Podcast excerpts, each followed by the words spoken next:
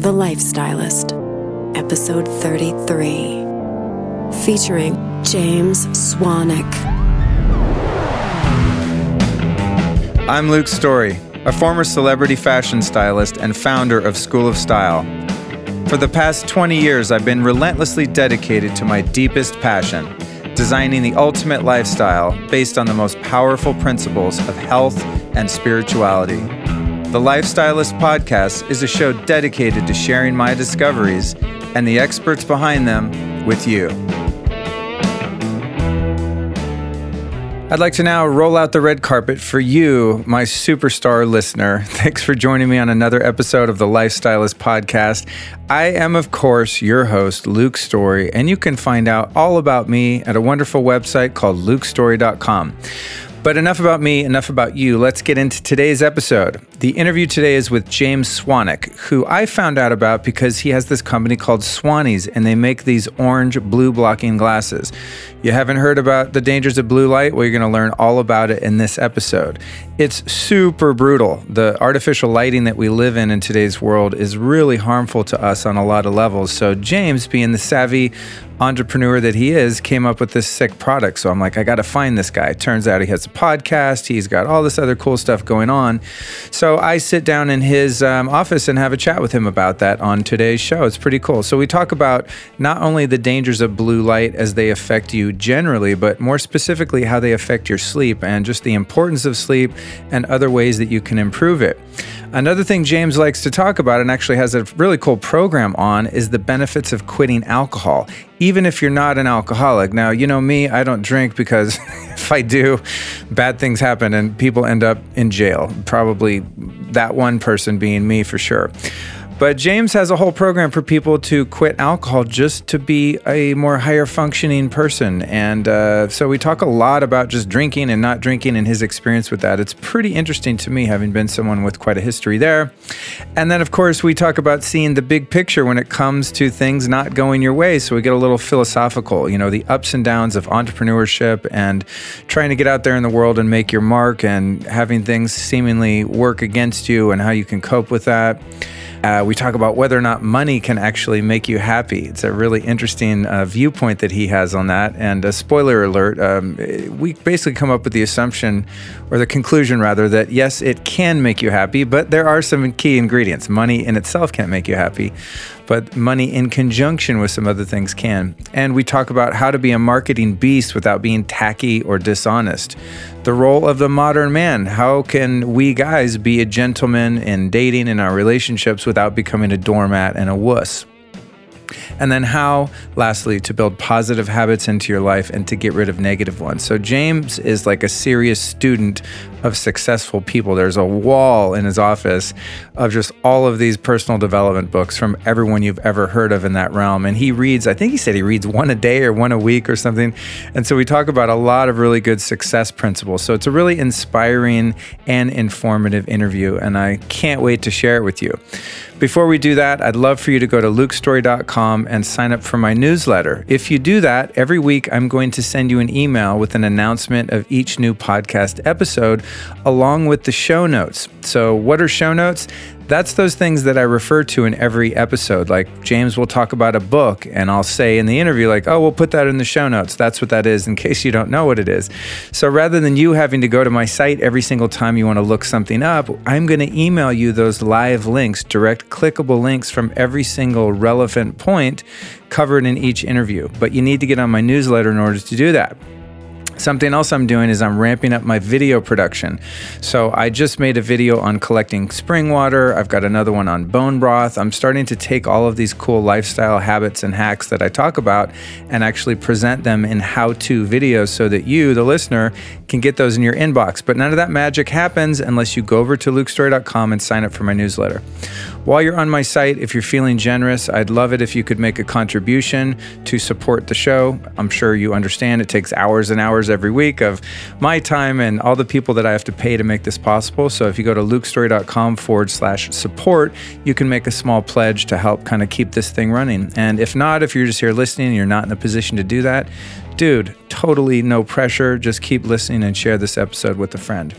So, thank you once again, and I can't wait for you to dig into this interview with James Swanwick. And by all means, make sure to hit subscribe on your podcast player, whatever you're listening to this, so you don't miss next week's episode, number 34, featuring Shiva Rose.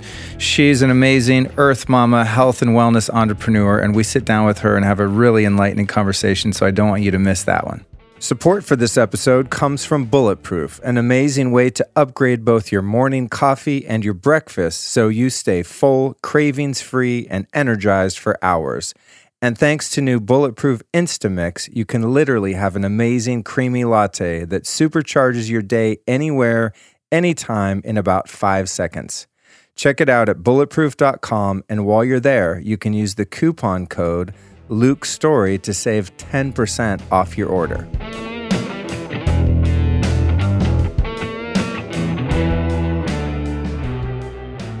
James Swanwick is an Australian American motivational coach and speaker, investor, and former ESPN anchor on SportsCenter. He's interviewed world leaders and celebrities, including Al Gore, Brad Pitt, Angelina Jolie, and Hugh Hefner.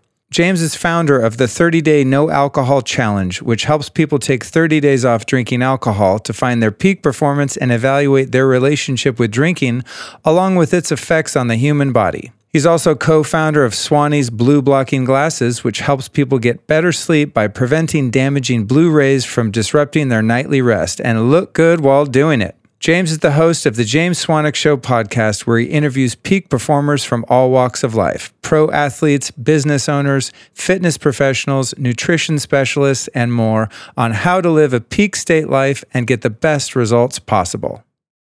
Really great to see you again. Welcome to the show, James. Thank you for having me, Luke. Absolutely, man. So let's just dive right into. First off, I, I didn't have a chance to ask you. We were at a party together yesterday, and I didn't ask you how long you've been living over here in the states, because obviously you have an Australian accent. Yeah, I'm from Brisbane, Australia. I moved here September 30th, 2002. And uh, I didn't know whether I was going to turn left or right out of the airport. And I ended up living in the Hermosa Beach Hostel, about 20 minutes south of Los Angeles Airport, for about three months, which was as long as you get it in a tourist visa. And uh, that was the start of my US journey.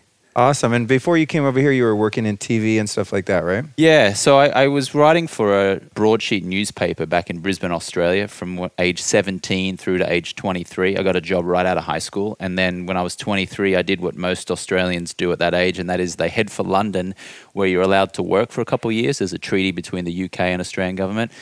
And uh, I got a job at Sky Sports, which is kind of like the British version of Fox Sports. And I covered uh, cricket and rugby and the World Cups were on that year, 1999. So that was a huge thing for me. And then I used London as a base to go and travel the world and backpack around South America and Brazil and Argentina. And the British pound goes a long way in those South American countries.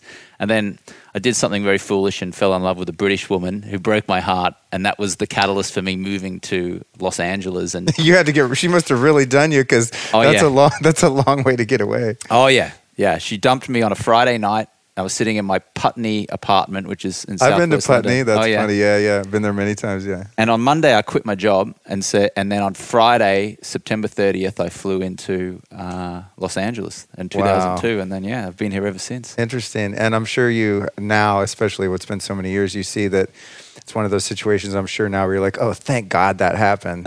yeah, You know, isn't it like so? So I mean, you get even. I have situations where I get a flat tire or something. It's like, oh, how could this happen? And then, you know, the classic like down the road, there's an accident that you just missed or something Oh, like that. You know what I mean?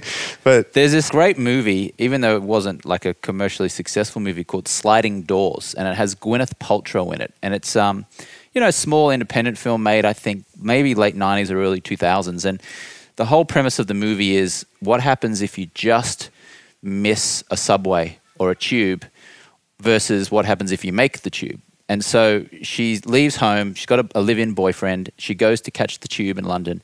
And the split screen is she makes it onto the train and she goes off and she's unaware that her boyfriend is having an affair, right? And back in the, their home, he's sleeping with another woman. Versus she just misses the train. So she's forced to go home to her apartment where she catches her live in boyfriend sleeping with another woman. And then the whole movie is this split screen of like how her life goes in one area um, if she doesn't know about the affair, and how her life goes in another area if she does, does know the affair. it's a wonderful movie because I think about that stuff all the time. It's like sometimes you're half an inch too too soon, or you're like a, a day too late, and your whole life can go off in completely different different tangents. You know that movie, um, Any Given Sunday with Al Yeah, Pacino. sure. He does. There's this great motivational speech that he gives to the team right before their final game of the season, and he's like, "Game of football is a game of inches." one yard too fast and you don't quite make it, one yard too slow and you don't quite get it, or something like that.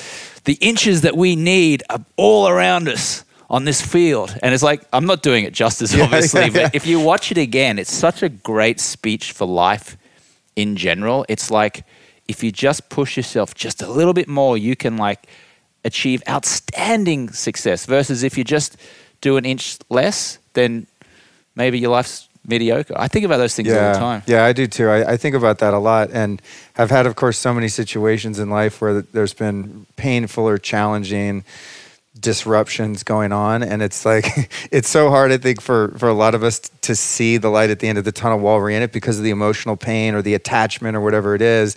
But then with a little bit of time, you know, you look back in hindsight and you're like, God, thank God that horrible thing happened to me. you Yeah. know? Steve Jobs gave a very famous speech where he, he called it connecting the dots. It's like when you're living in the moment, you can't quite connect the dots. It's only with the benefit of hindsight that you go, ah, that meeting with that person led me to here, or that breakup with that, that you know, the, the ending of that romantic relationship brought me to here, or that particular event that happened created this path for me.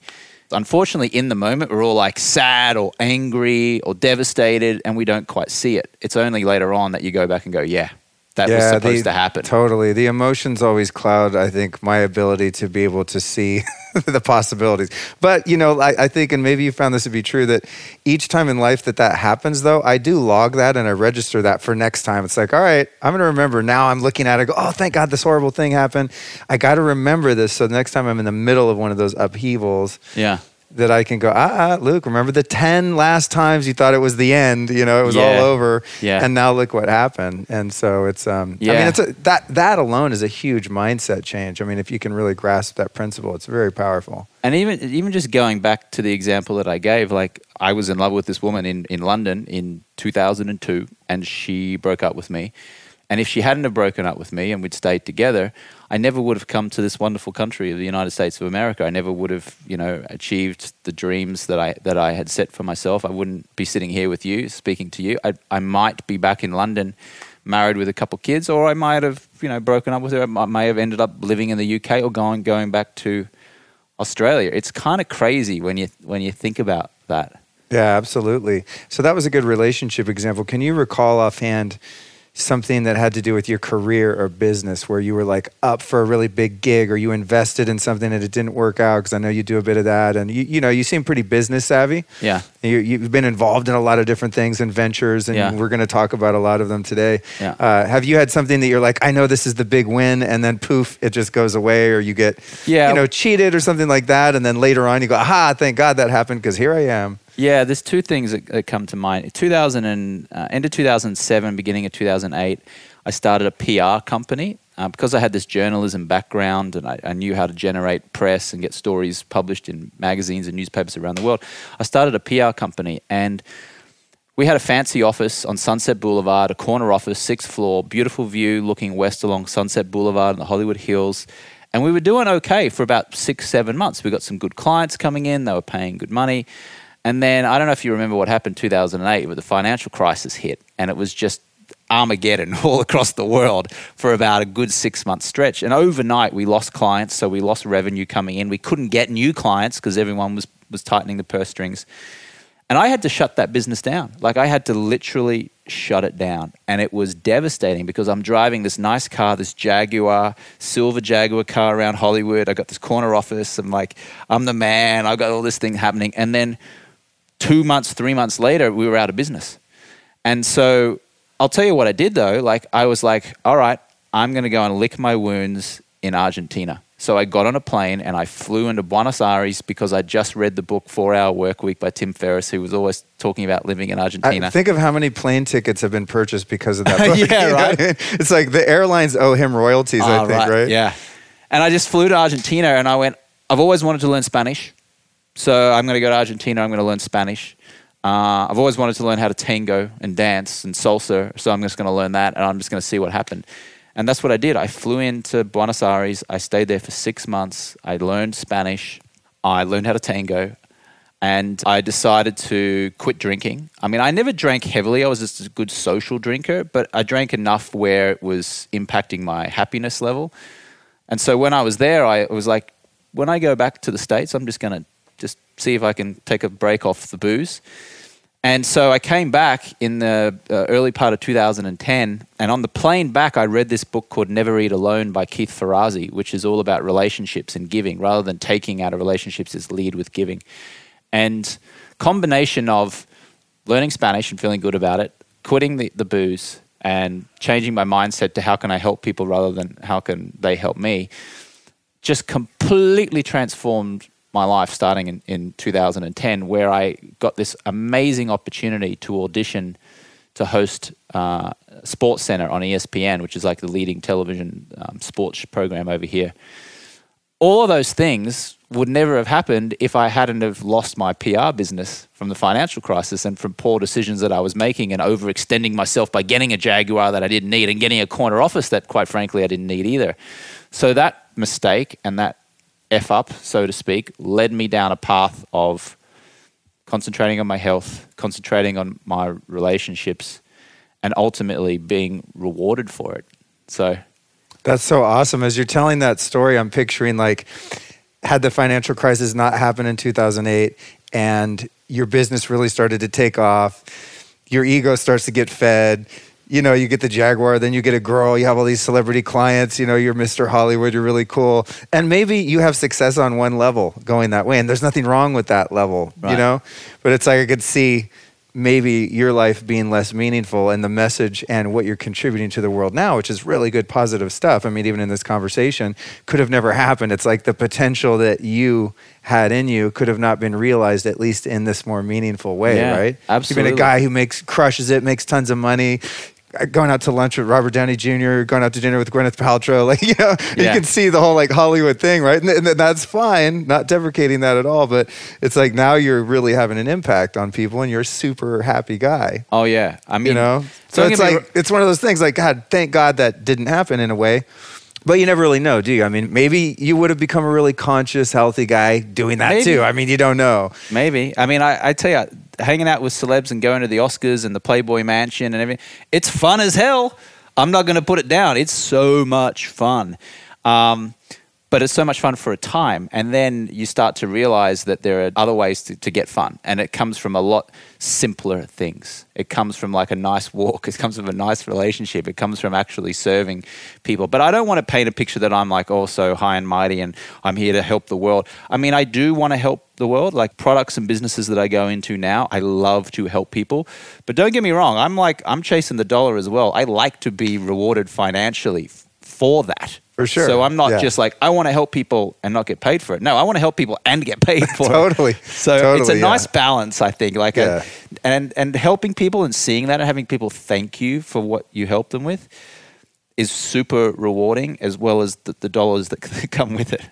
I interviewed the author John Gray a couple months ago. It was one of my yeah, first yeah one of my first interviews, and he was talking about the difference between someone who you know, sets out to become spiritual and be quote unquote a good person, you know, and be very conscious and peaceful and loving and do yoga and kind of go down that very spiritual route, which to me, like I would have a preconceived idea, oh, that's someone who's a real giver and is, mm-hmm. you know, altruistic and all of this. And and he gave me a really interesting viewpoint on that, having been someone early in life who spent a lot of time with these gurus and mm-hmm. was mm. like kind of living this um, you know celibate life and just being super spiritual. And it's sort of like the modern version of living in a cave and becoming a spiritual being right, right. and he was saying like to where he's come now that that's really kind of a cop out. It's like there's nothing wrong with wanting to make money and be successful and have a big house and have a car and whatever it is on the material plane because you have to have a vehicle by which to bring that spiritual part of yourself or that personal development side of you. Yeah. you know, some people don't like the word spiritual. I use that a lot, and I think it has a different meaning to me maybe than it does yeah. some. But it's the idea that you either have to become spiritual and go live in a cave and never make money and be broke and eat peanut butter sandwiches, or you're like this money hungry, greedy entrepreneur who's like doing you know online programs and marketing and sales funnels and mm. all that. And it's like he kind of helped me reframe it that it's like it all comes down to the intention right? It's mm. like the intention as you said which is beautiful is that your intention in any situation is to contribute and give but you're also open to the receiving Oh yeah. you know, you're not being an idiot where you're just like, you know, gonna go go back and live in a hostel so you can help people. Not there's anything wrong with that, but it's been a hurdle for me to realize like, no, like monetary success and you know, success financially and being smart with my money and investing and and all of that is also a way of serving the world. Yeah. And you, and it's and it's it's like almost like a self-loathing weird neurosis to think that I don't deserve that success or to feel guilty about having it. Yeah, I. It's funny, you know, when I made uh, a financial goal recently, like I, I went for it and I aimed for it, and fi- I finally broke through that financial goal. I'm going to be honest, I felt amazing. It wasn't like, oh, it wasn't as good as I thought it was going to be. You know, it was actually really good. And so it's this weird kind of contradiction, if you like, because we it, no one likes to say that money makes money makes you happy. You know, because everyone say money doesn't equal happiness, but it made me really happy. And I and and so this is- I'm struggling with it a little bit because in my mind I'm like, I want to be wealthy. I want to be feel rich. I know the dollar amounts that I want to bring in. And so when I got that first goal, I was like, yes. I was like, yeah. And I still feel great about it, a great sense of accomplishment. Versus people who say money can't buy you happiness. And now I almost part of me feels guilty for like chasing the dollar and getting that dollar. you disprove that whole concept.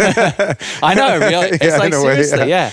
yeah. So um, I think what gave me pleasure wasn't the it wasn't the money. It was it was I mean it was the money, but I think it was the having achieved the goal and the way in which I achieved the goal.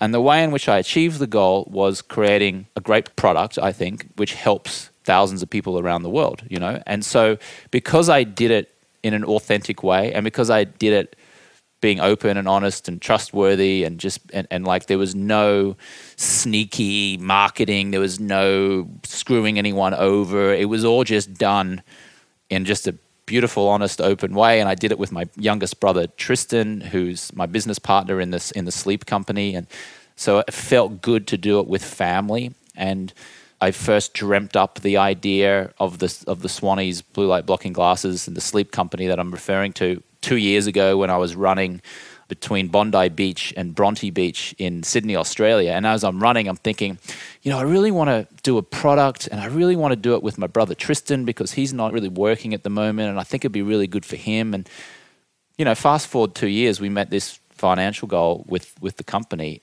and it felt bloody amazing, quite frankly.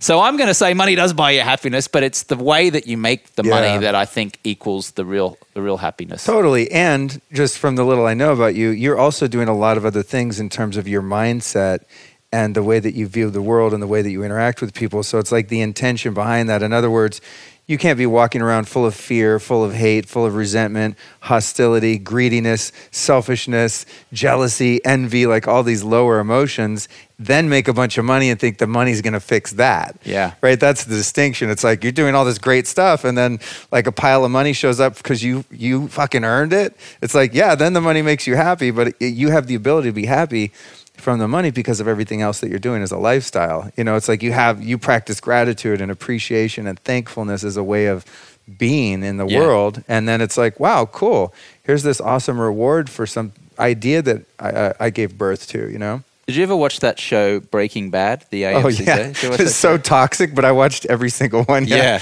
yeah. I was so addicted to that show. Like I, I'm glad it ended. Yeah, yeah, it was a good show. Yeah. Jesse, you know the character Jesse, who was the younger kind of apprentice underneath the bad uh, bad guy, um, uh, Walter, Walter, White. Walter yes. White. So, you know, Jesse made millions and millions of dollars, but do you remember towards the end of the of the, the final series, he starts like throwing the money away, giving it away, just throwing it, leaving it in, in parks, and like just dumping it. And that's a great example or analogy of someone that just who made all the millions that he wanted, but just was not happy because of the way that he got the money, because of what it represented, because people died for him to get the money. And he was just like, ah. And in the end, he's like, I don't want the money. He's like, take it. I don't want it. I don't want it. So he's been for five seasons scrapping, trying to get all this money. And then finally he gets it and he's like, get it away from me because he just feels so repelled and disgusted and he's so filled with self-loathing about how he got it. Yeah. So That's that's really great. I actually remember watching that, and the feeling I had was like, God, give that to me because I'm already happy, and it'll just it'll just add to my life. Like I've cracked the code on happiness, but I haven't cracked the code on suitcases full of cash. Yeah. You know? But yeah, I remember watching that, and that was my thought. I was like, Oh God, don't do that, don't do that. Would you? Was there ever any? Was there ever a time when you got some kind of financial windfall, whether it was like in one go, or you got a promotion or a raise in work, or something like? Did that give you like a? Was it a short term burst of happiness and then it died down, or was it sustaining? Like, You know, I don't think I've I don't think I've ever had a situation in which I had a massive windfall all at mm-hmm. once. It's more like you're saying like I've made a goal or a benchmark like I have a business called School of Style, which is a fashion school and uh-huh.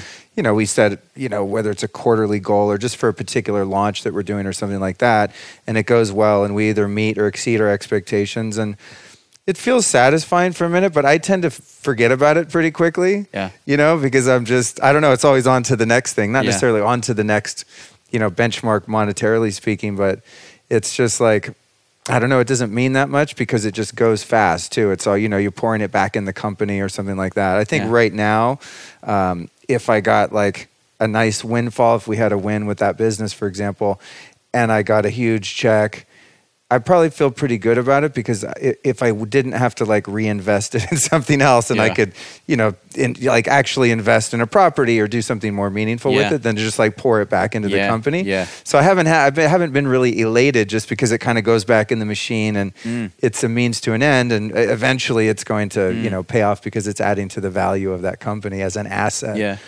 Do you know? what? I'll tell you recently. You know what? Actually, though, here I, I got one for you on Yeah. a materialistic plane. I was driving a 2003 BMW X5 for the past 10 years. Okay, and I, was paid for it. You know, the five year mark or whatever it was, and I really felt like I was being frugal in a good way uh, for not going and leasing or financing a new car. It's like it's fine. It's a 2003. It doesn't look that sexy, but it runs. It's still a BMW. I love driving it, and it was paid for. So I was like, aha, I don't have a car payment. And then I noticed over the past couple years, it started. I started putting in the shop a lot more, and my warranty had long since expired, and. I was like, geez, I'm spending a little money on that. And then it got really ridiculous at one point last year. And so I, I just went in my drawer and I, you know, I got the little folder and I added up all those receipts and I averaged it out over the course of one year. I think it was maybe 2015. And I was spending $700 a month to, to repair the car.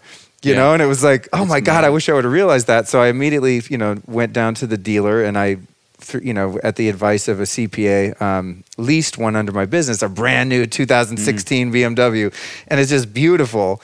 And I'm so grateful every time I get in that car, you know. And it's like, yeah, the piece of plastic and metal and rubber, whatever the hell the thing's made of, doesn't make me happy.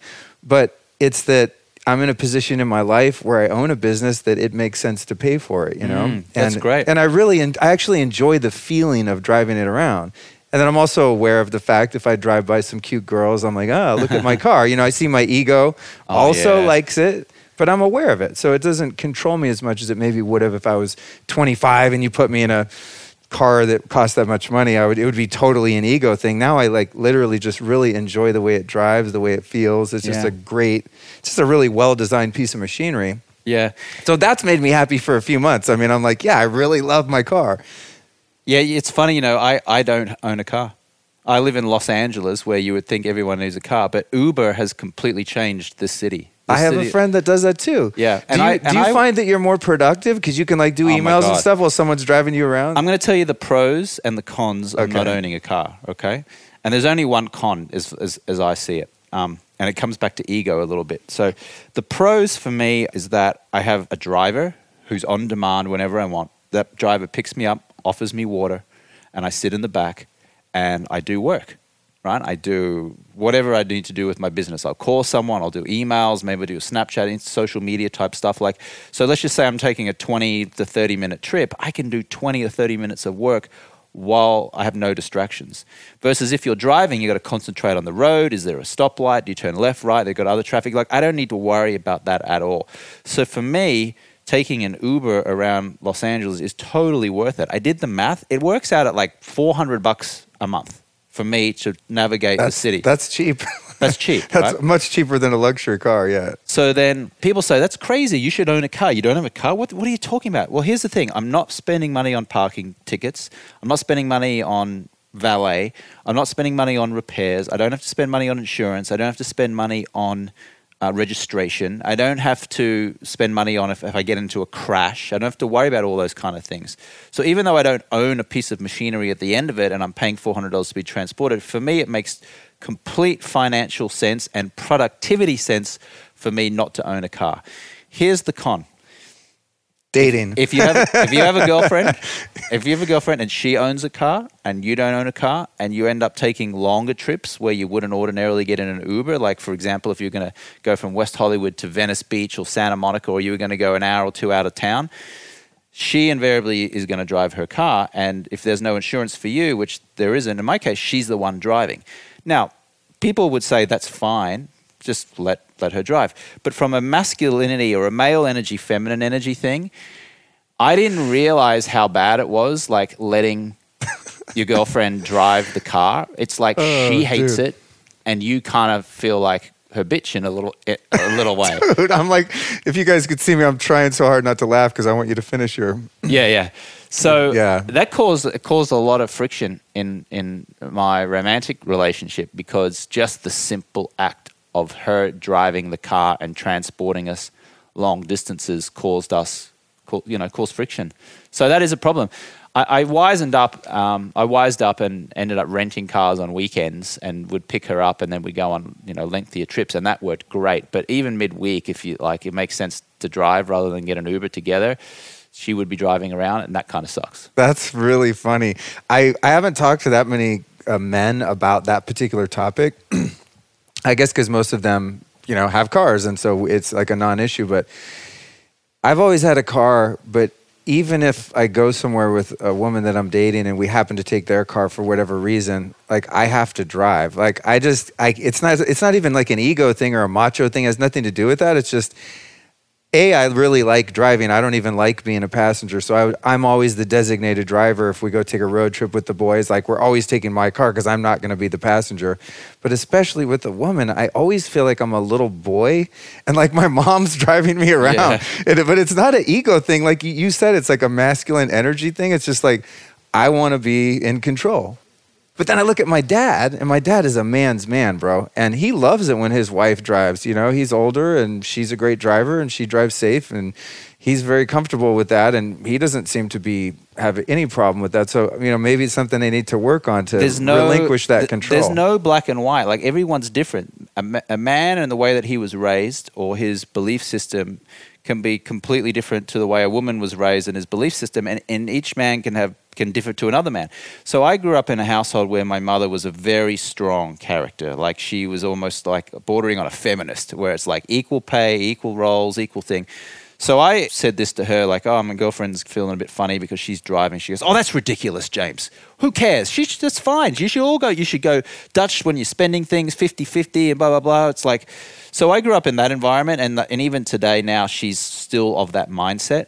And then I've dated girls before where they're like, that's the worst thing that you could possibly do to them. Like I dated this Brazilian woman for a year or, uh, a year or so, about three years ago. And uh, she absolutely never wanted to pay for anything. She always wanted to be driven places. She wanted to feel like she was a possession and she wanted the very traditional roles of masculine energy, feminine energy. She wanted me to drive. She wanted me to take care of things. She wanted me to do all those things. And in return, she was really feminine and beautiful and she might cook a meal here and there and she'd be pretty and she'd like support. And it was the complete opposite of what my mother would encourage. So there's so many different ways of doing it. And when I dated that Brazilian woman, it was shocking to me because I grew up in a household where it was so like go down 50-50, you don't have to take control. It's so it, it gets complicated and it also can be easy once you figure out each person's style. But figuring out each person's style can sometimes cause complications. I totally relate to that. Yeah, I was raised in, in a very similar way and have had different types of relationships too with women uh, that are definitely more like they want that traditional, they want to feel cherished and taken Mm. care of. And, and that I actually like that. It's just, there's also been times where there's like it borders on a sense of entitlement, Mm. you know, because there's not like an appreciation of it. It's just sort of like, well, yeah, of course, this is the way it is. Like you just do everything. And there's not really like any reciprocation in terms of yeah. You know, not like you're owed something. You want to give with no strings attached, of course, but Yeah. it's nice to feel appreciated at the same time. You know, that's kind of the other side of that. But I, I would say for myself, I'm definitely more on the old school thing. I want to drive. I want to pay for things. Like I just like doing. It makes me feel really good to be able to do that. It, I'm I've gone from being actually annoyed and pissed off when girls didn't offer to pay half, right? And, and I was stuck in that zone for like a number of years because of what I grew up in. To now, uh, I want to pay. Like I want to actually pay, and I want to take care, and I want to be that role. And I, I actually probably prefer the new way now. And uh, but I, it's so funny. Like I just remember years and years and years, almost like ask a woman out on a date, and when the bill came, when the check came, it was like a test. It was like a test to see whether she offered to pay, and if she didn't, and I paid for it, I would be like, I'd be so angry, and I'd be pissed off, and I go, "Oh, bugger this girl! I'm done with her," you know. Yeah. And it, that was stupid of me to think that, but that nevertheless, that's the way I thought. To now, I almost like don't want them to do the fake reach for the purse. You know, I was like, oh, should I pay? Now I'm like actually happy. I got this, and just for her to say, oh, okay, thank you. Now I actually prefer that. So whatever your mindset is, you can change. Like it can change. Um, Yeah. It's not so. It doesn't have to be black and white and stay the same forever. And and what works for me now might not work for other people, or I may change back again. Who knows? Totally. I think that's the thing is just being keeping an open mind and being flexible and malleable and like willing to play around with it. Because it reminded me in my last relationship actually. I would just do little tests sometimes and just let her drive, like my car. We were going somewhere because my car was just nicer and a better drive, more reliable. Actually, is what it was. And it took me a minute to get used to it, but then I just like Luke, let go, you know, just like surrender. Why do you have to be in control all the time? And it was actually kind of nice, but I still would like prefer it the other way. But I would kind of test that out a little bit. Yeah. So it sounds like you already have a solution for you is the renting a car, but have you looked into just altering the insurance plan so it covers you? So you yeah, she had a very particular. Um, she has a very particular insurance plan. Her father owns the car, and the way that it's set up is that she's an employee of that company, and Right. So, and so there's only a certain number of designated drivers that can drive that car, and so I see. and I'm not. I'm not one of them. Yeah. well, I still like I still like your Uber method, and my friend David Solomini, who's probably going to end up listening to this at some point, he does the same thing, and he can afford a car, like I'm sure you can. Yeah. And uh, his girlfriend has a car, and they share that sometimes. But yeah, whenever I go hang out with him, I'm like, "Oh, where'd you park?" He's like, "Park. I'm an Uber."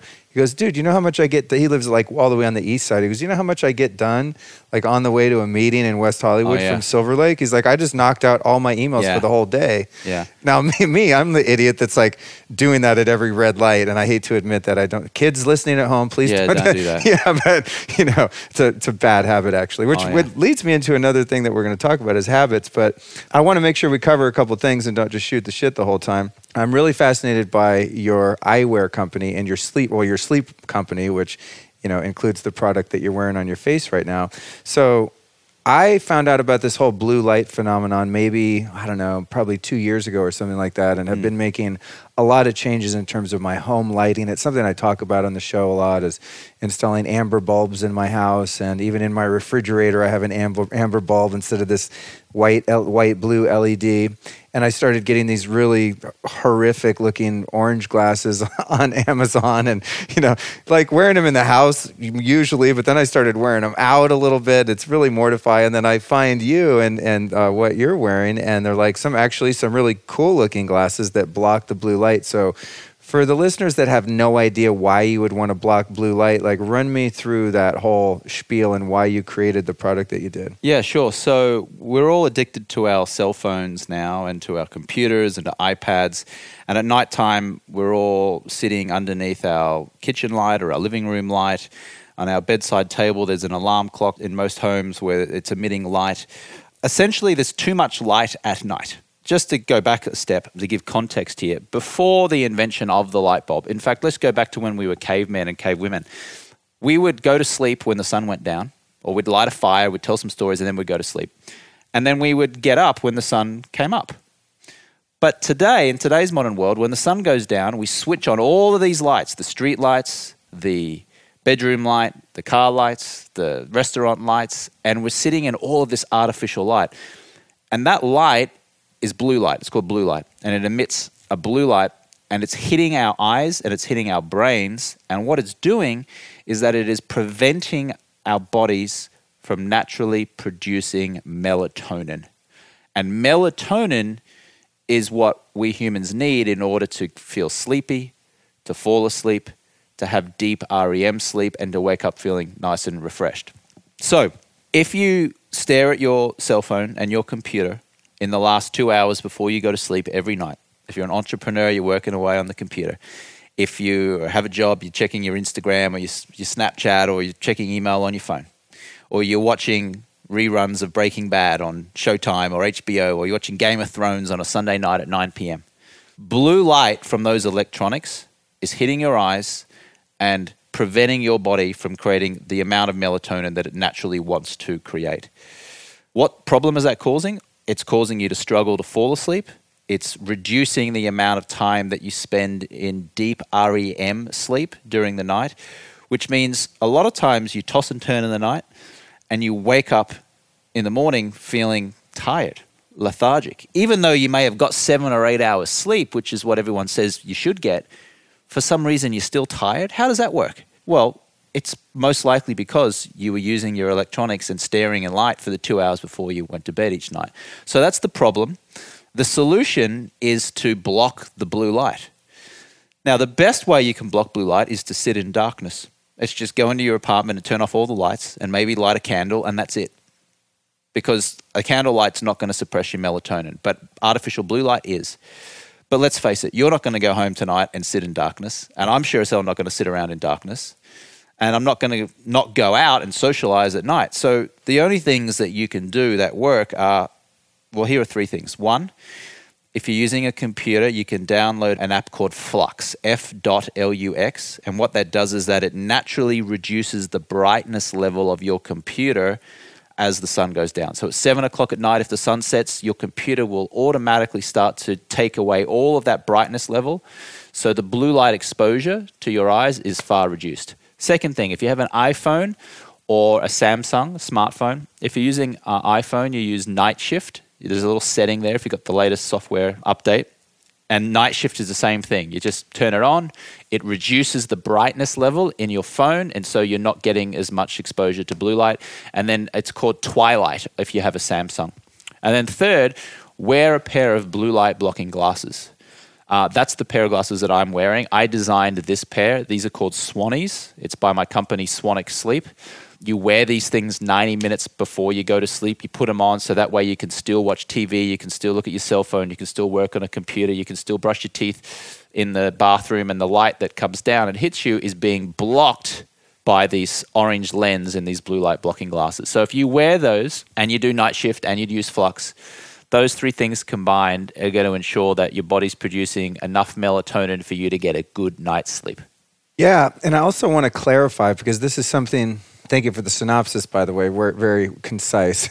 I also want to point out because people ask me this all the time when I'm caught wearing my orange glasses or they come mm. to my house and everything's orange at night. Is that they don't, when you say blue light, they're like, I don't see any blue lights. Where's blue lights? And there's like white LEDs all over the place, yeah, right? Yeah. So what we're talking about here, just for the listener, is not like a blue colored light. It's a actually looks like a white light. Like think of a modern car's headlight. Yeah. That's a great example of a blue light. So it looks white, but why it's blue is because the other color spectrums of um, purple, orange, and red have been removed, and that's what makes LED lights. I just found this out.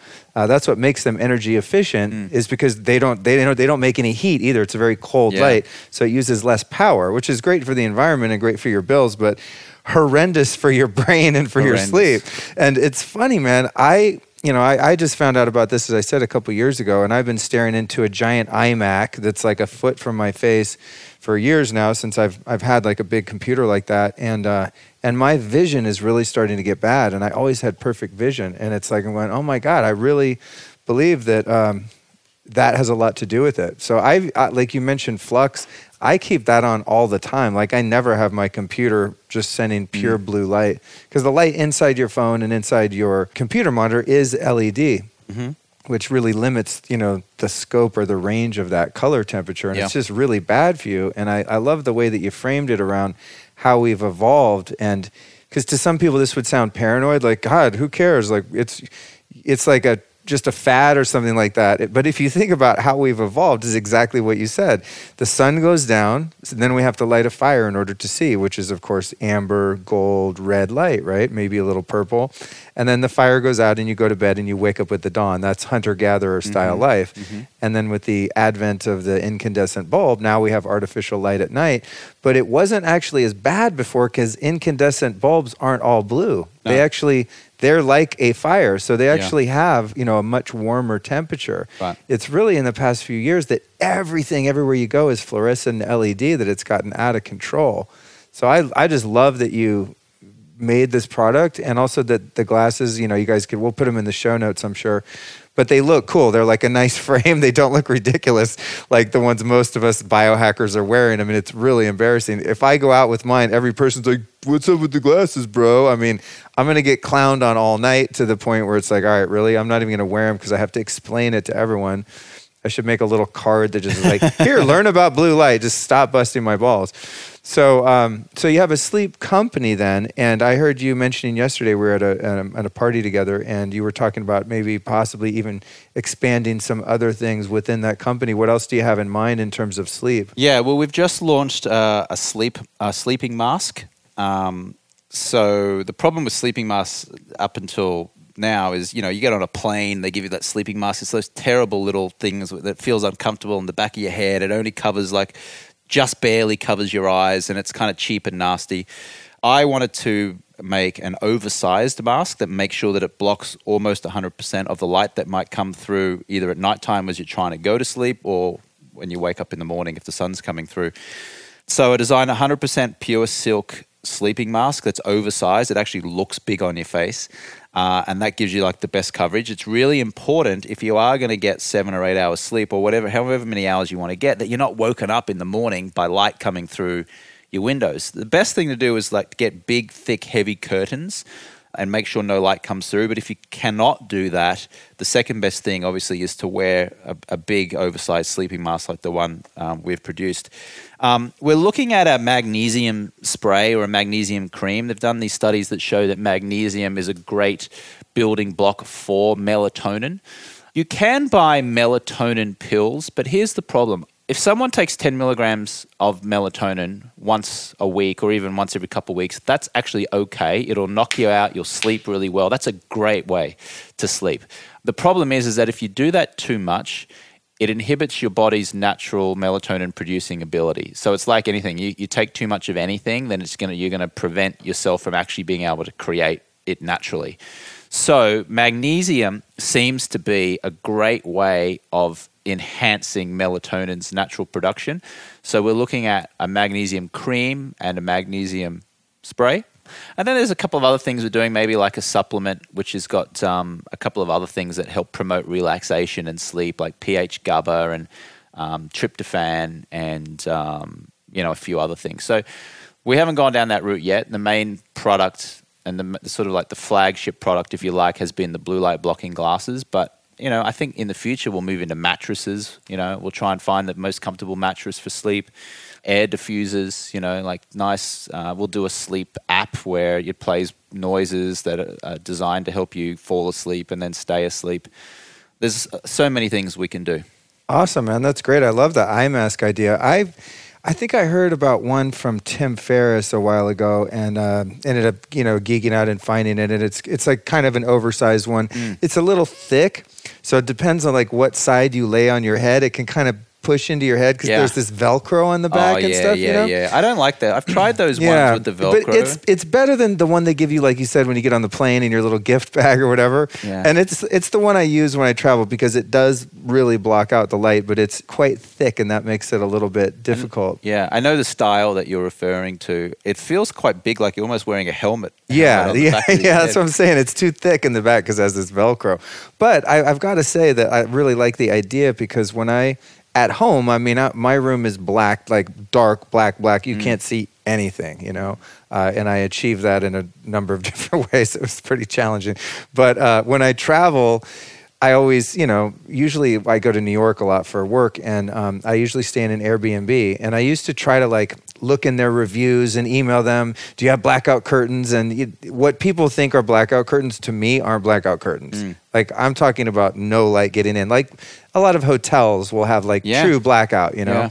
So I got duped quite a few times on Airbnb, and even the last place I stayed a few months ago, beautiful, like one bedroom in Chelsea. I walked in, I was like, oh my god, this is the best Airbnb ever. It's gorgeous place. And the guy told me he had blackout curtains, and he did. And then I went in the bedroom, and the curtain rods were like broken. Yeah. So I couldn't close them, you know. So it's times like that, and Yeah. my sleep would be devastated if I'm getting light peeking through. Yeah. So like the sleep mask for travel, especially, is like non-negotiable. You got to have it. Yeah. And it's funny, like hotel rooms, you're right. They have those big, thick, heavy curtains and no light comes in and they're excellent. But then I'll tell you, for me, I have to sleep with very hard pillows. Like I'm a hard pillow guy. I like having my head rest back on a hard pillow. And a lot of hotel rooms have those big, fluffy, soft pillows. Man, I cannot sleep if it's a soft pillow. Like it's a disaster. So even though sometimes in hotel rooms I'm like, yes, the curtains are blacked out, great. I'm not going to get woken up by the light and I'll get a good night's sleep. I then have this problem with the sleeping pillows, and That- I have to find know- a cushion and like put a sleeping sleeping cover over the, over like the cushion just to try and get that firmness. you know? Right. I actually travel with my own pillow. Do you? Yeah, Samina pillow. It's the most. It's not hard, so you wouldn't like it, but it's it's quite thin. It's like a natural latex, and uh, it's from a company called Samina that make these fantastic beds, but they're quite expensive. So I'm working my way up from the pillow. I started with the pillow. You know, the bed can cost you like up to thirty thousand dollars. Yeah. Like ten grand is like your starter level. You know, Yeah. so I'm I'm piecing it together Yeah. little by little. Yeah. So uh, the other thing I wanted to talk to you about was your 30 day no alcohol challenge. And this thing that you have going, I want to let people know about what Yeah. That's all about. And you mentioned that you quit drinking as a social drinker just Mm. because you're like, you know what, I could perform better, I could be happier. My background is I was never a social drinker. From the very first one I had, I was absolutely destined to be an alcoholic and proceeded to do so quite effectively. Um, thankfully, I managed to quit with a lot of help. you know, years ago, it's been almost 20 years.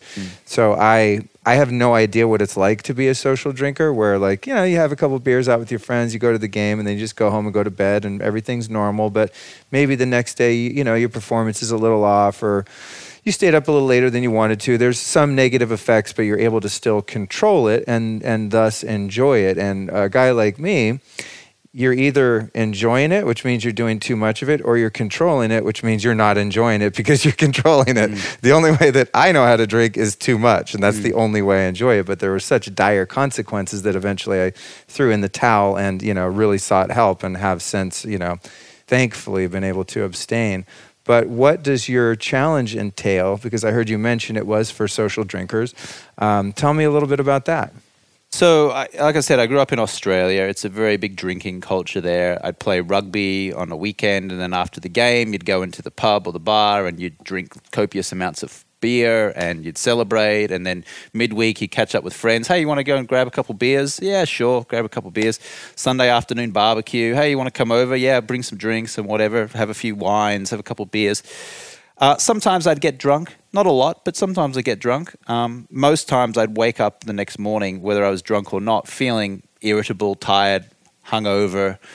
And in about 2009, like I said, just before I quit, I'd put on a few pounds. Like I'd, I'd stopped playing rugby here in LA. I didn't exercise as much.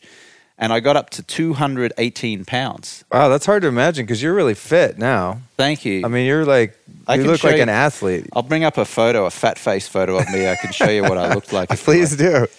Um, and uh, you know, I, I remember I went to the South by Southwest festival in Austin, Texas, in 2010. And I flew in there from LA on a Friday afternoon and I went out to a party that night and I just drank two gin and tonics. That's all I drank. It was Bombay Sapphire gin and tonic, two free drinks at a free party I was at. And I was staying in a hotel 20 minutes outside of Austin and um, I woke up the next morning with this really bad hangover. And I and was like, that's weird. I only had two drinks the night before, but I, I just felt really ordinary. And uh, so there was a there was an IHOP, an International House of Pancakes, right next door to this hotel that I was staying in. So I went in there to have the traditional hangover breakfast, and I sat down, and I'm looking to the left and right of me, and these there are these big kind of like obese people eating the all you can eat pancakes with the maple syrup and i'm looking out the window and the hotel and the ihop was next to a freeway so it wasn't a very pleasant sight looking out the window and the, the menu of the ihop food had all these big bright bold colors and it just looked disgusting quite frankly and i remember sitting there just going enough james like it's time for a break like you got to take a break here aren't, aren't you sick and tired of these stupid little hangovers so I just said to myself, you know what? I'm just going to see if I can go 30 days without having a drink, just to see if I can do it, just to see what it might feel like. And so that's what I did. I, I, I went 30 days, and in 30 days, I lost 13 pounds of fat my skin got better. I slept better. I was more productive. I noticed that the the quality of my relationships were considerably better in those 30 days. I was less irritable. I was just a generally nicer, more agreeable person. So I got to 30 days and I went, you know what? I'll just wonder if I can go for 40 days. Let's just push this a little further. So I got to 40 days and I was like, wow, I'm feeling pretty good. And then I joined a gym and I started to work out. And then I said, what if I can go 50 days? What if I can do 60 days? What if I can do 90? And I just kept going. I ended up going a year. I found myself back at the South by Southwest Festival in 2011. I went into this bar called the uh, the Lustre Pearl Bar. It was an outside bar in Austin. And I went up to the bar and I ordered a Budweiser. And I was going to have this celebratory drink, you know, for like one year, no alcohol. I ordered the beer, I paid for it, and I put it up to my lips and I smelled it. And it smelled really good, quite frankly. But for whatever reason, I just said to myself, you know what? The pros of not drinking, like all the benefits that I've had this year from not drinking. I got my dream job hosting Sports Center on ESPN. I've lost a lot of weight. Uh, my romantic relationships are better. I'm sleeping better. I'm happier. I'm into new things. All of those benefits far outweigh any temporary illusionary pleasure that I get from drinking. So I put the Budweiser down. I handed him back and said, "You know what? Give me a water instead." And I haven't touched a drop of alcohol since. So that was that was 2011. I quit 2010, and now as we're recording this, it's you know the end of 2016.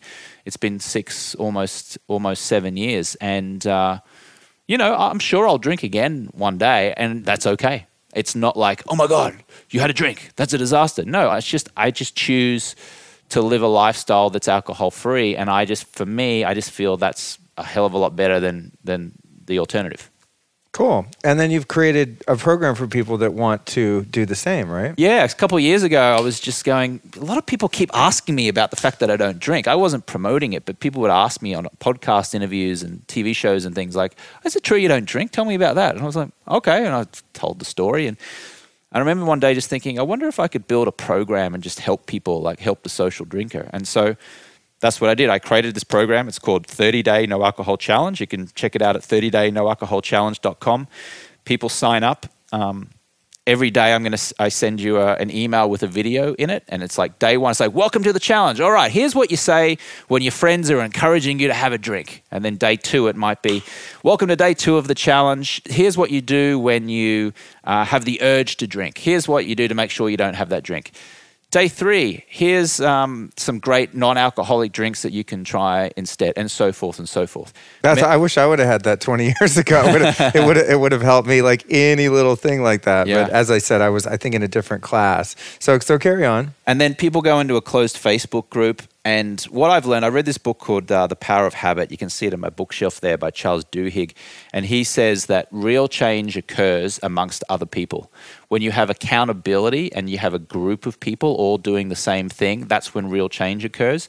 So in this closed Facebook group, members go in there and they support one another. So they'll go, I'm on day seven, but I really want a drink. And then a hundred other people will jump in and go, You don't need it. Here, you should try this. And that accountability and actually telling p- other people like i'm on day 17 i'm on day 2 i'm just starting and other people jumping in and encourage them really holds people accountable and, and gets them through to those 30 days. Um, you know, I just, I have, I've had, uh, I think, maybe four or five people who've gone a year who started initially wanting to plan to do 30 days and then they've got to a year and they just massive massive believers in it. Like it's changed their whole life. They've lost weight. They're more energetic. They're happy with their family and kids. They're less irritable.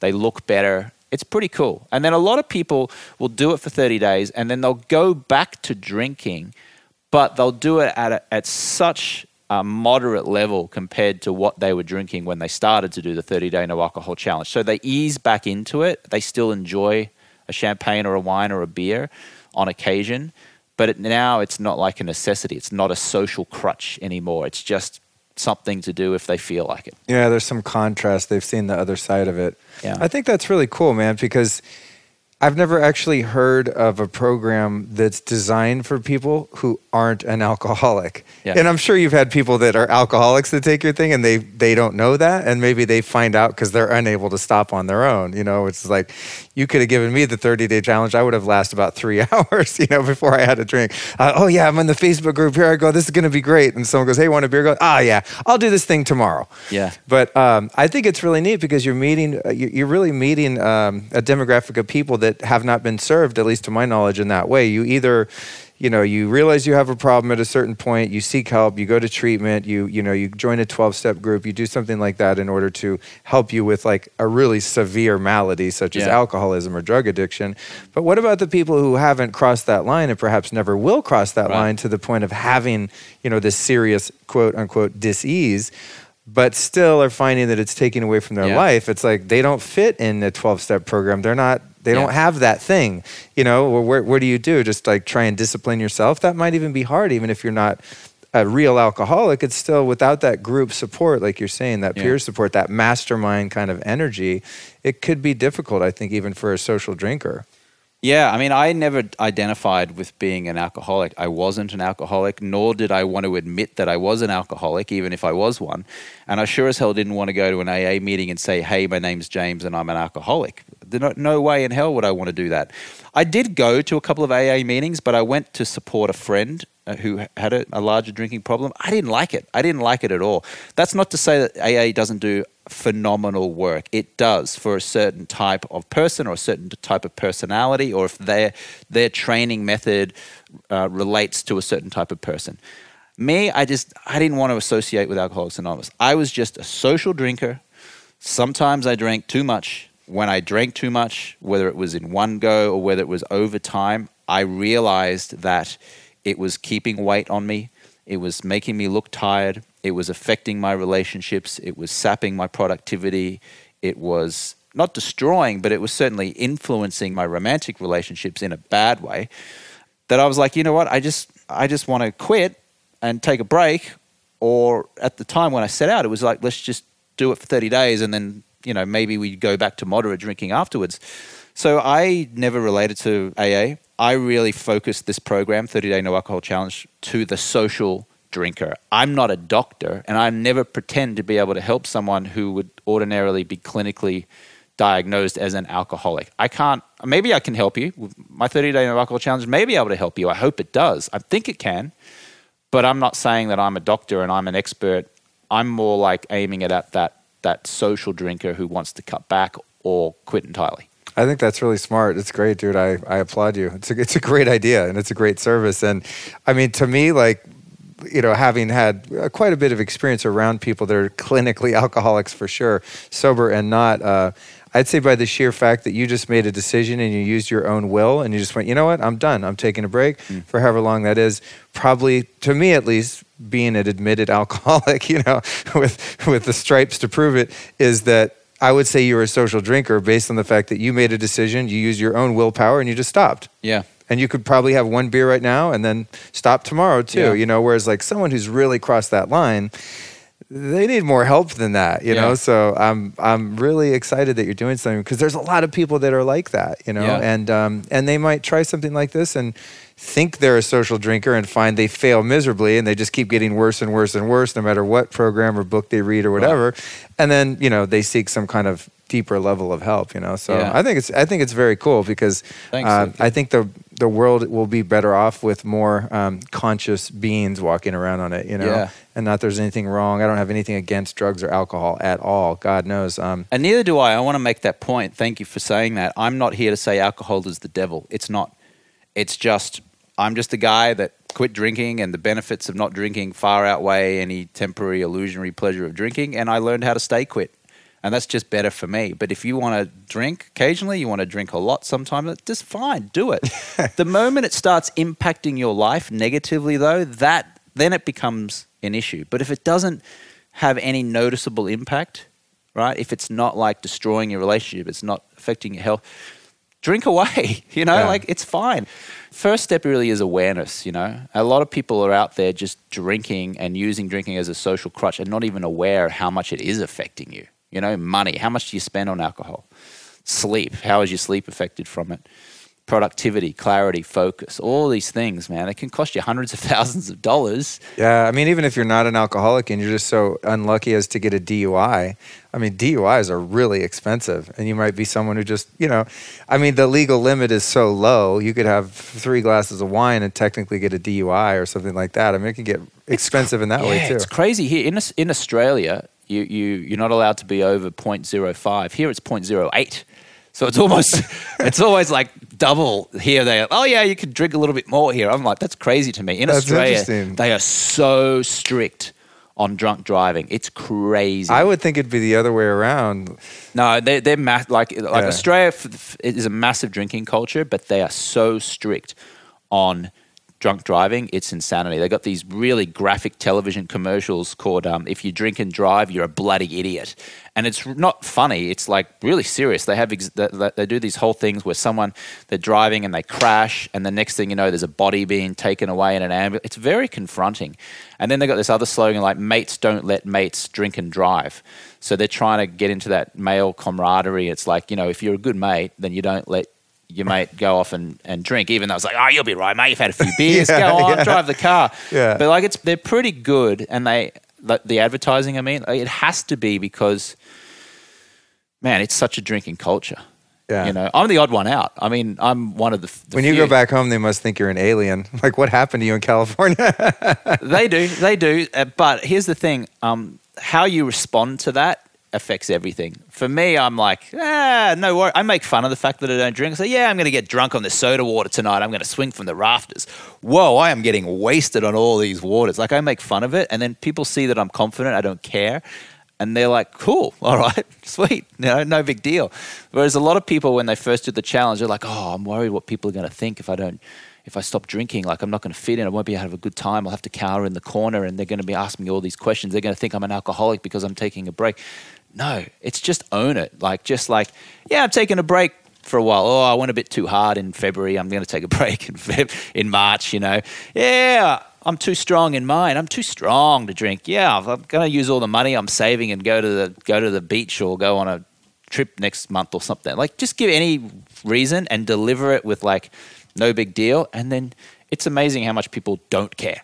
yeah. People think they care, but they don't. It's like that with anything that you, you know, if someone's kind of putting you on the defense, if you fall for it and you take the bait and you become defensive, it makes them push harder. Yeah. You know, whereas if you just kind of own it, like you're saying, and make light of it, there's nothing for them to work with. They can't, Right. they can't get anything to grab onto to keep ribbing you. It's Right. like, yeah, cool. Yeah. Make fun of me all night long. It's great. You know? Yeah. Yeah. Okay. So I wanted to uh, cover one more thing uh, before we wrap it up here, and that is your 47 day habit hacker. Mm-hmm. What's that all about? Yeah, so I over the years I got to interview movie stars: Arnold Schwarzenegger, Tom Cruise, Steven Spielberg. When I was a Sports Center anchor, I got to interview Tom Brady, David Beckham, um, Magic Johnson, Kobe Bryant, like all the world's most successful uh, Hollywood stars, pro athletes, and then I've, I've had the uh, good fortune to interview some of the world's billionaires as well, like Elon Musk, uh, for example, and Mark Cuban. And in all those interviews, I always ask them like success habits, great tips, little little tips and tricks. And so what I did was I put together 47 of the best of them that they had told me uh, into a program called 47 Day Habit Hacker.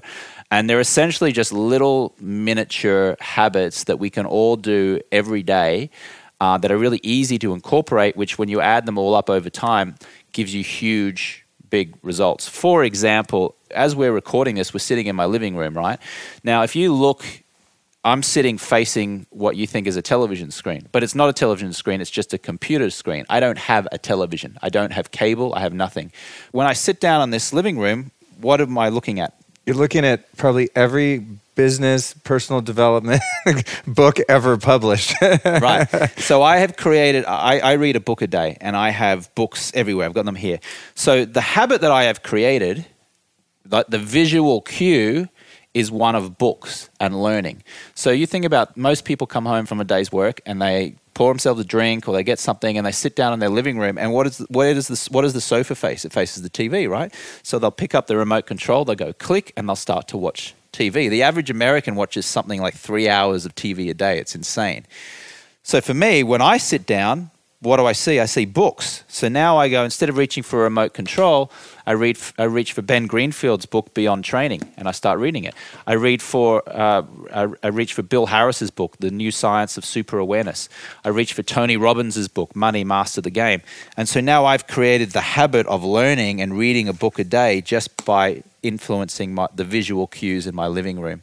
The other thing I do is to keep regular exercise, the habit of regular exercise. Every night before I go to sleep, I get my exercise clothes ready and I put them on the floor at the end of my bed. So the first thing I see in the morning when I wake up is my gym shorts, my gym tank top, my shoes, my socks, my water bottle, my gym bag. It's all prepared. So when I wake up, before I even go to the bathroom, I'll just wake up and I'll put the clothes on because I see them. And then I'll go to the bathroom and then you know, I'll have some water or something, and then I'll leave the house and I'll go and, and do exercise. So I've created the habit of exercise simply by creating a visual cue.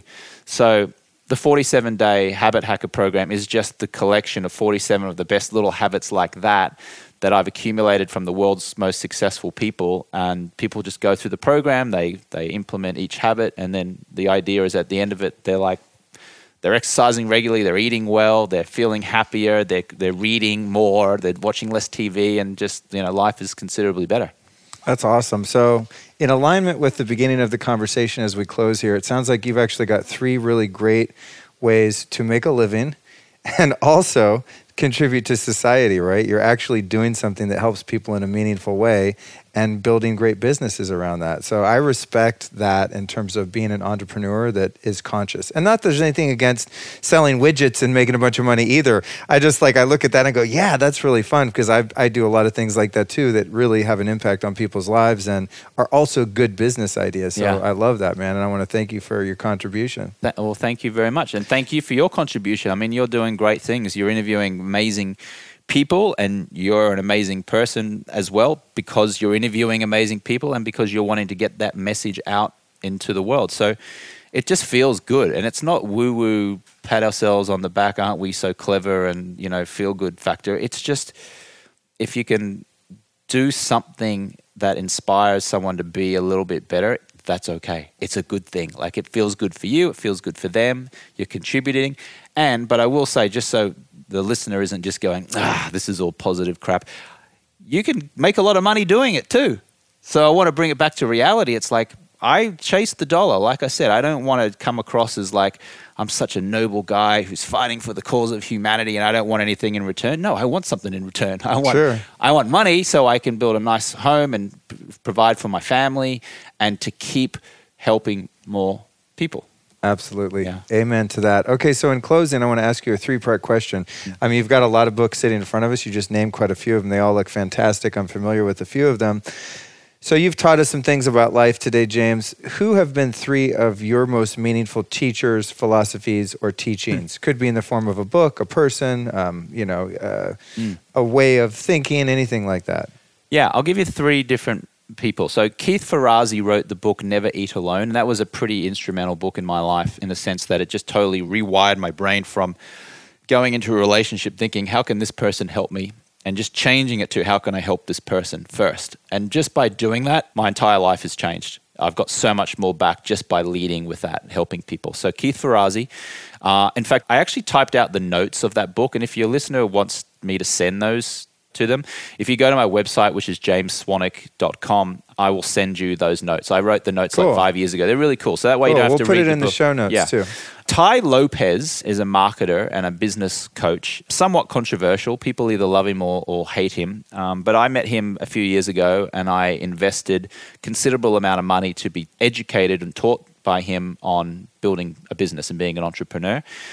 And it worked out great for me, quite frankly, because he, he taught me a whole lot of systems, um, how to create websites and funnels and market and get people's attention and, and payments and processing and all those kind of things. So he gets a bad rap from a lot of people because he's like, here's my big mansion, here's my Lamborghini, here are my pretty girls, and all that kind of stuff. But I can tell you because I've known him now for three years, he's a genuinely really nice guy, great guy, and he's been very instrumental in, in my entrepreneur I, th- I think that's just a sign of him being a good marketer. Wonderful marketer. you know what I'm saying? Yeah. It's like the mansion, the Lamborghini, Yeah. the girls. Like that's called marketing. Yeah. It's like it's funny to be critical of that, and you know you can be critical whatever you want. But Yeah. I'm not even that familiar with his stuff. But when you tell me that, and I've heard that too, I go, yeah, he that's called smart marketing. Yeah. That makes people want to buy your program. Hello, you Yeah. know. So Uh, anyway, what's the third? And then the third one is uh, the the rock star John Bon Jovi, and uh, it's an unusual one. But I'll tell you, I'll, I'm going to tell you why. So, first concert I ever saw was Bon Jovi in 1987 at the Brisbane Entertainment Centre on the Slippery When Wet tour, and I just went crazy for Bon Jovi. Had posters on the wall, became obsessed with John Bon Jovi, and 30 years later, I'm still obsessed with John Bon Jovi to the to the to the to the length that each day I go into Google News and I type in Bon Jovi and I see all the news stories about Bon Jovi. But it's not because I actually like their music anymore, because quite frankly, their music, in my opinion, is, is very average these days. But he, as a person, I really respect. He married his childhood sweetheart. Her name's Dorothea. He's got four kids. He's a family man. He gives to charity. He's super nice. He's very loyal and honest. He never says bad things about anyone. And just the idea of like having a wife and being and raising a family and having good, strong family values and still making hundreds of millions of dollars and being super charitable, I just like. I just like that. And so I kind of hold him up as a, as a, as a role model. It's like, I want that kind of life where I've got a nice wife and kids and good family life. I'm successful. I make millions of dollars. I, I give to charity. I'm helping people, and, and life is just good. So, That's yeah. awesome. That's I would like never have guessed that looking at the books that we're looking at. But it's interesting. A couple of my trips to New York, I'll be somewhere and someone will inevitably say, "Oh yeah, John Bon Jovi owns that building." oh yeah. I don't know if you know that. Yeah, he owns a lot of real estate in New York. He's quite the quite the investor. Yeah, he's a very smart entrepreneur. Mm-hmm. He and is, Bon yeah. Jovi is not just a band. I mean, it's like he's the CEO of a that's a massive organization. Like it's it's huge. Like everything to do with merchandise and tours and like it's it's he's a very savvy entrepreneur. He tried to to buy the Buffalo Bills a couple of years ago and failed. Um, I just like everything about it. You know, entrepreneur, family man, creative. I just wish his music would be better these days. you never you never know. Maybe maybe he'll surprise us one of these Yeah. days. All right, James. Well, thanks so much for for coming on the show. Where can we find you? You've mentioned a couple of your sites. Go ahead and give us anything you want to give us in terms of the links that we'll put in the show notes. Yeah, so my main personal website is jamesswanwick.com. You spell my last name S W A N W I C K, so it's spelled Swanwick, but it's pronounced Swanwick. I'm on Snapchat, Instagram, Facebook, James Swanwick. You can find me there. Uh, if you're interested in taking a 30 day break from alcohol, you can go to 30daynoalcoholchallenge.com. And if you're interested in the Swannies blue light blocking glasses, then you can go to uh, swanwicksleep.com and you'll find out more. And if you're on a cell phone now, I can send you a link to more information on the Swannies. You can just text the word Swannies, which is S W A N N I E S, to the number 44222. It only works if you're in the US and Canada, by the way. But if you do that, I'll just text you back a link where you can read up some more about the dangers of blue light. And um, there's, a, there's a free book there as well, like Seven Ways to Sleep Better. So. Awesome, man. Thank you so much. Really great to come over. Thanks for having me in your home, and thanks for letting me into your head. Thank you, Luke, and great questions, by the way. You're a very good interviewer, so thank you. Awesome, man. See you soon.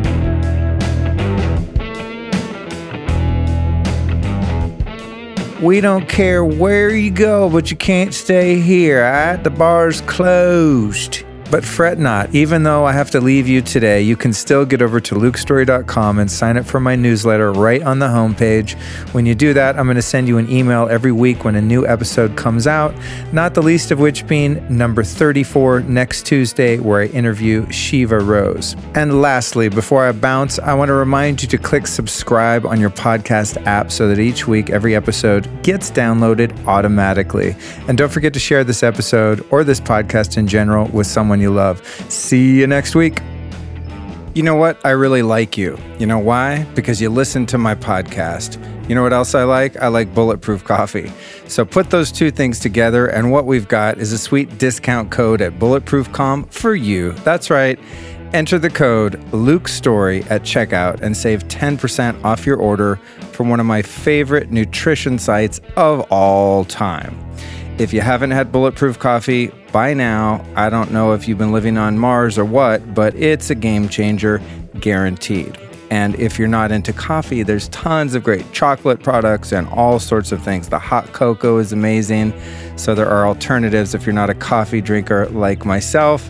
But I just encourage you to get over there and check it out. It's a very stellar company with some amazing health related products. Save 10% by entering the code Luke Story at checkout.